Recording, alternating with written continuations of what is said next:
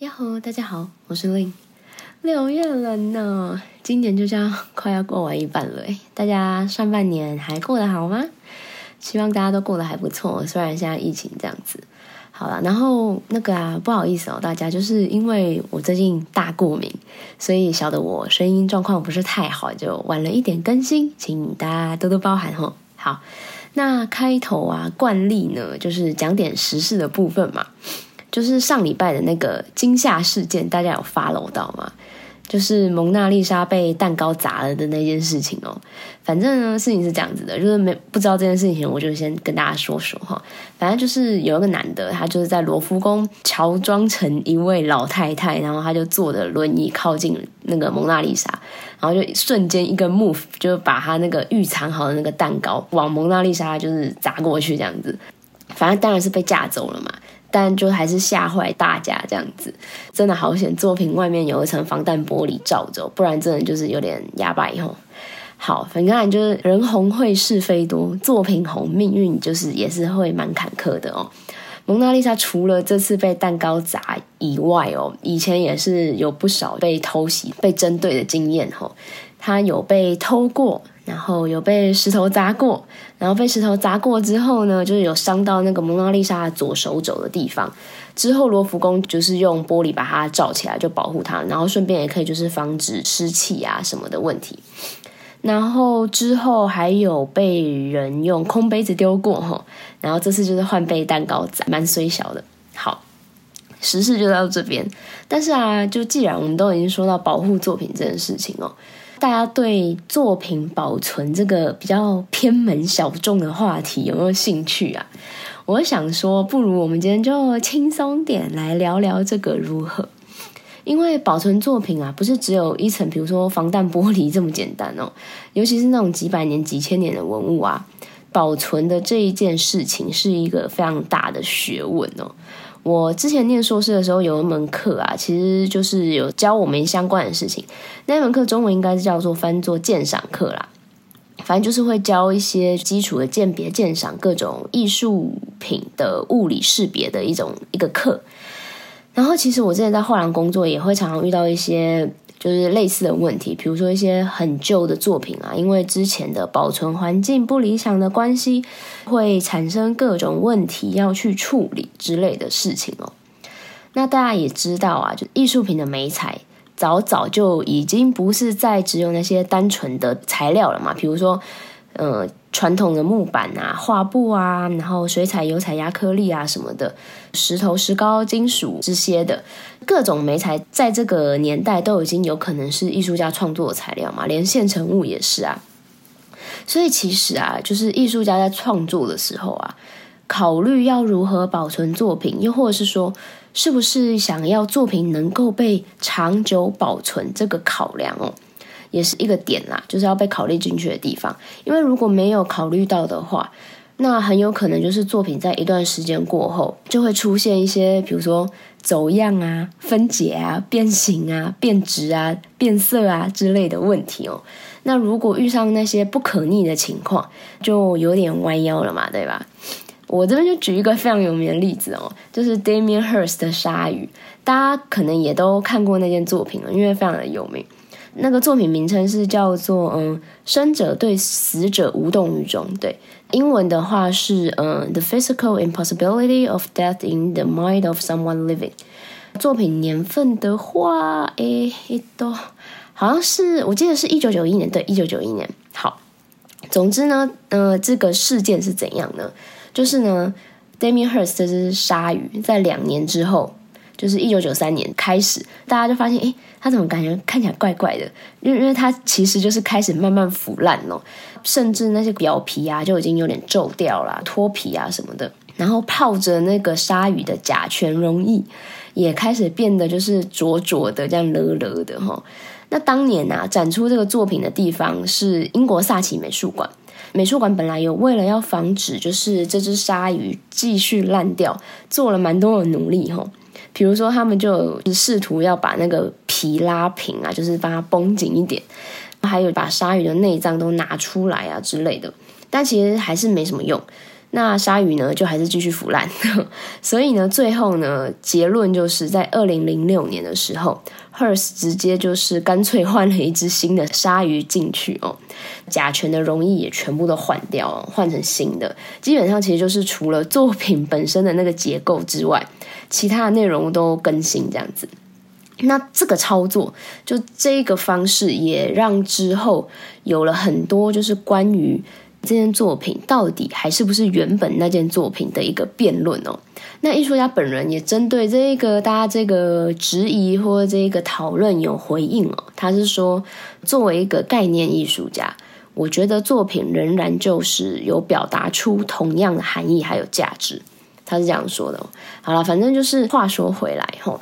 如果啊，想要作品能够长久被保存，对于使用的美材有够深入的理解、够全面的研究，其实也是艺术家创作的一部分啊。那这方面也就很大一部分可以体现出艺术家他对自己这在这个创作上面的思考有多深入的体现。好，其实就是嗯，要在作品表现上跟作品保存上找到一个艺术家他自己认为最好的那个平衡点啦。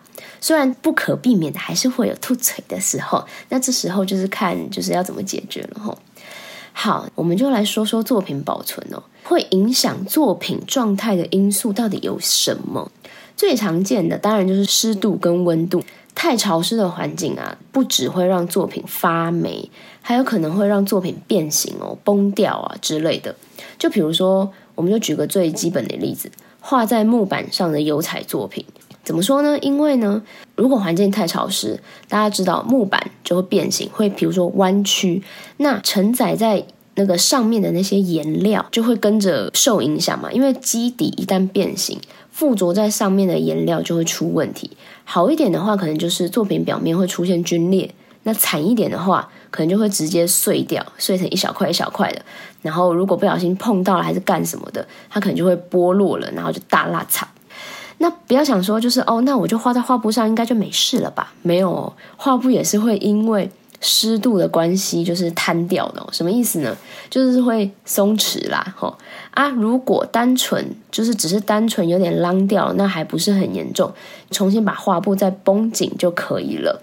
但是绷紧其实也是会有一些风险在的啦，因为它可能浪掉了就已经有画那个颜料可能就已经受影响，然后再绷紧可能也会二度伤害，所以其实其实都是非常专业的操作哈，要非常小心。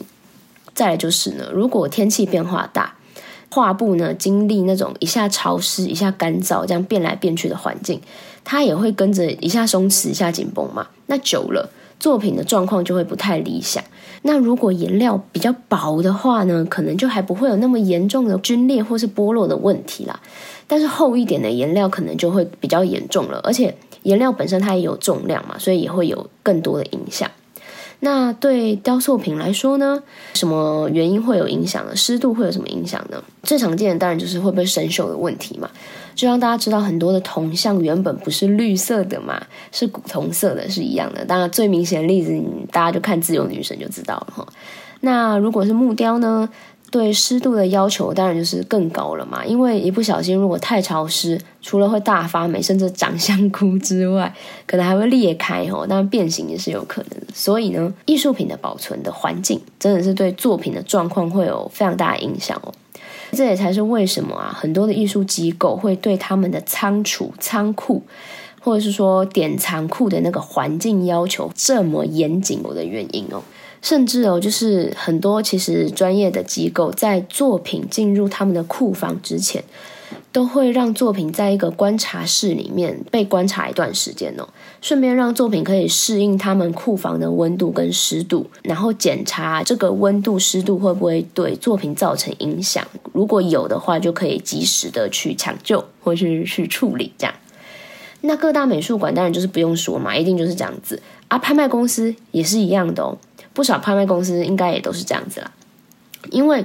呃，我自己的个人经验哈，我记得佳士得的亚洲古董仓库真的就是这样子，全年冷死。我每次去都要带那个薄外套才可以，因为温度是固定的，不能乱调嘛。好，但是大家就想说，哎啊，那画廊呢？画廊会不会也这么这么要求，这么专业呢？嗯，也都这样说好了。嗯，我觉得啦，恒湿恒温这个基本的水准应该都是会有的啦，或是应该都是要有的哦，不然你怎么可以说自己是专业的嘛，对不对？但是是用什么方法去达到这个目的，可能就是要看每间画廊自己的预算跟认知了啦。但是我相信，就是他们也都会去尽力去让作品维持在最好的状态嘛。不然，如果状态不好的话，你也很难跟艺术家、跟藏家交代嘛，对吧？然后展出来怎么会好看呢？这样怎么对得起这个你的招牌嘛，对吧？再来呢，还有另外一个会影响作品的状况的因素是什么呢？就是光线，没错。只要是有机物啊，在一定程度的光照之下，其实多少都会褪色啊，甚至是变质嘛，对吧？嗯，所以艺术品当然就是也是一样嘛。艺术品基本上都是有机物，最常见的其实就是颜料的氧化啊、变色啊、褪色啊等等的，这是一个不可逆的过程哦。也就是说。过度的光照是会让作品受到非常一定程度的伤害的，那这就牵扯到颜料成分的问题了。因为有些颜料它会因为自己的化学成分的关系，对光特别容易有反应，会起作用。比如说有些红色的颜料，它久了就不红喽，会慢慢变白。吼，那有些呢，诶是变黑。那还有一些黄色的颜料就会慢慢变成咖啡色啊之类的，等等的很多很多不同的例子哦。其实就跟印刷品啊、照片啊，如果贴在太阳太长照到的地方，你久了你就会看到它褪色嘛，就大褪色是一样的道理。所以啊，摄影作品对光照环境的要求当然也是非常非常非常高的喽，大家都可想而知吼。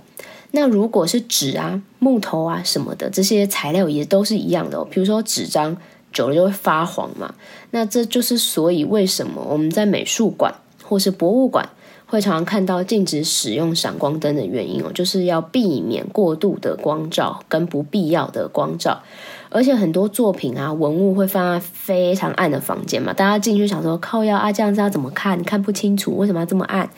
原因就是因为要避免光照嘛，甚至是很多作品会每隔都很多年，就是比如说大概十年、二十年、三十年才会拿出来限定展出一小小段时间的这种操作。都是为了要把光害降到最低的关系了，大家不要就是觉得你们为什么要这样子？我想看，为什么不让我看？不是，他们是真的有考量的。那光害啊，其实不只是会对作品造成颜色上的伤害，有时候甚至就是那些神秘的化学反应，甚至是会直接让颜色，应该说让颜料粉化哦。粉后就是直接粉掉哦，然后就脱落了嘛，或者是颜有些颜料会起颗粒啊什么的，就是不同的成分会有不同的反应，但也是有一些颜料的成分是相对稳定很多的啦，它们就是几乎不会有什么褪色啊变质的问题，所以其实就是很看各个颜料的成分组成是什么样的啦。那当然，混合色粉用的那个调和剂是什么也非常的重要。什么是调和剂？比如。油彩就是用油嘛，亚麻仁油、罂粟油啊什么的。那有些呢就会像是是用动物胶，比如说兔胶、牛胶、鹿胶。那有一些是会用植物胶，比如说桃胶。那还有淡彩的话呢，就是用蛋白或者是蛋黄去做那些调和剂。总之，总之，调和剂的成分也是会有影响的。但是亚克力颜料吼。呃，也叫做丙烯或是塑胶颜料，这是近代才发明出来的一种颜料。那亚克力颜料的化学性就相对稳定很多啦，就比较不会有什么褪色掉色的问题。而且它是以水去做调和媒介的，所以才会比较稳定哦。但是缺点，呃，亚克力颜料的缺点就是颜料干了之后会没有什么光泽感。所以，如果想要有光泽感的话，就会要需要加上一些什么增光剂啊，或者上一层亮面保护漆才可以。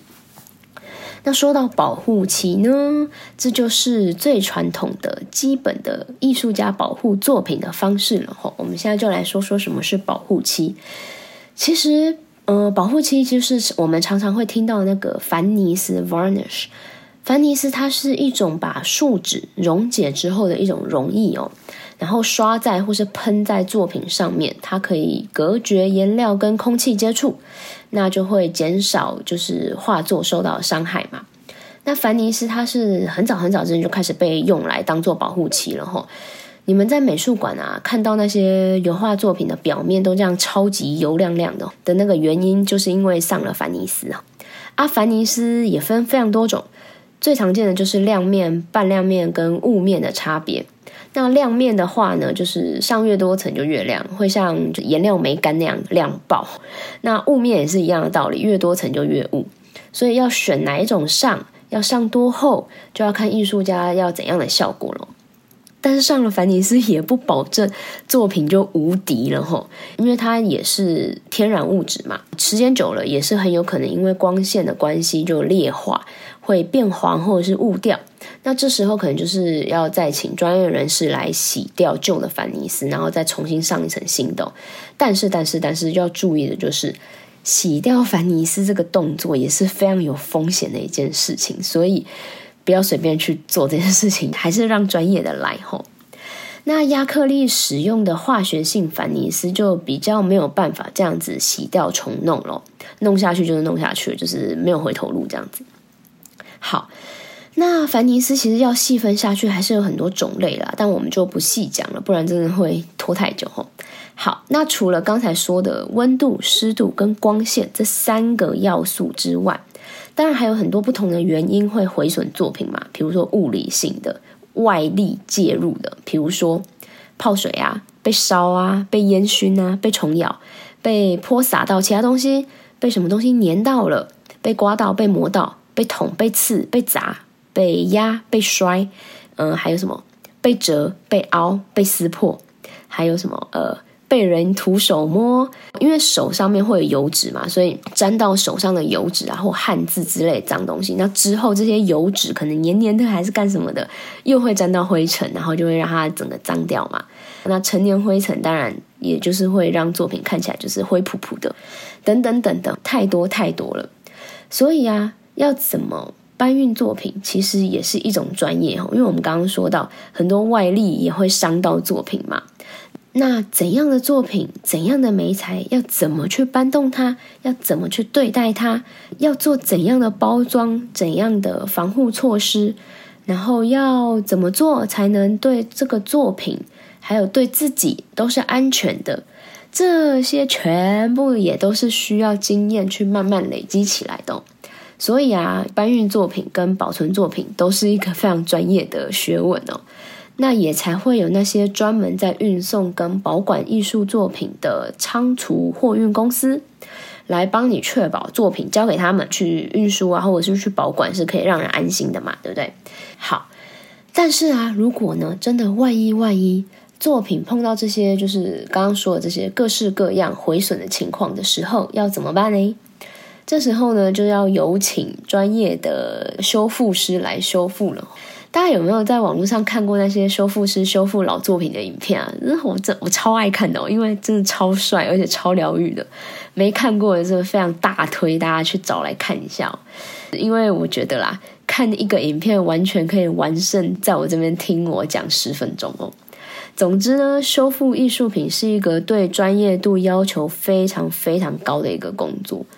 怎么说？因为你你修复作品要熟悉各种材料的特性哦，你还要对化学有一定的就是理解，还有啊，你要知道这些材料是裂化跟受损的原因，然后要能够完整去解析每件作品的组成是什么，所以你才能够选择相应的方式去修复、去清洗这些作品，而且呢，你对颜色的敏感度也要非常的高。还有呢，你要有一定的工艺水准，要不然你要怎么修复嘛，对吧？然后呢，修复艺术品、修复文物，还有一个很重要的点，就是不能去过度修复哦。什么叫做不过度修复呢？其实就是，比如说，如果一件油彩作品，它的颜色有剥落了。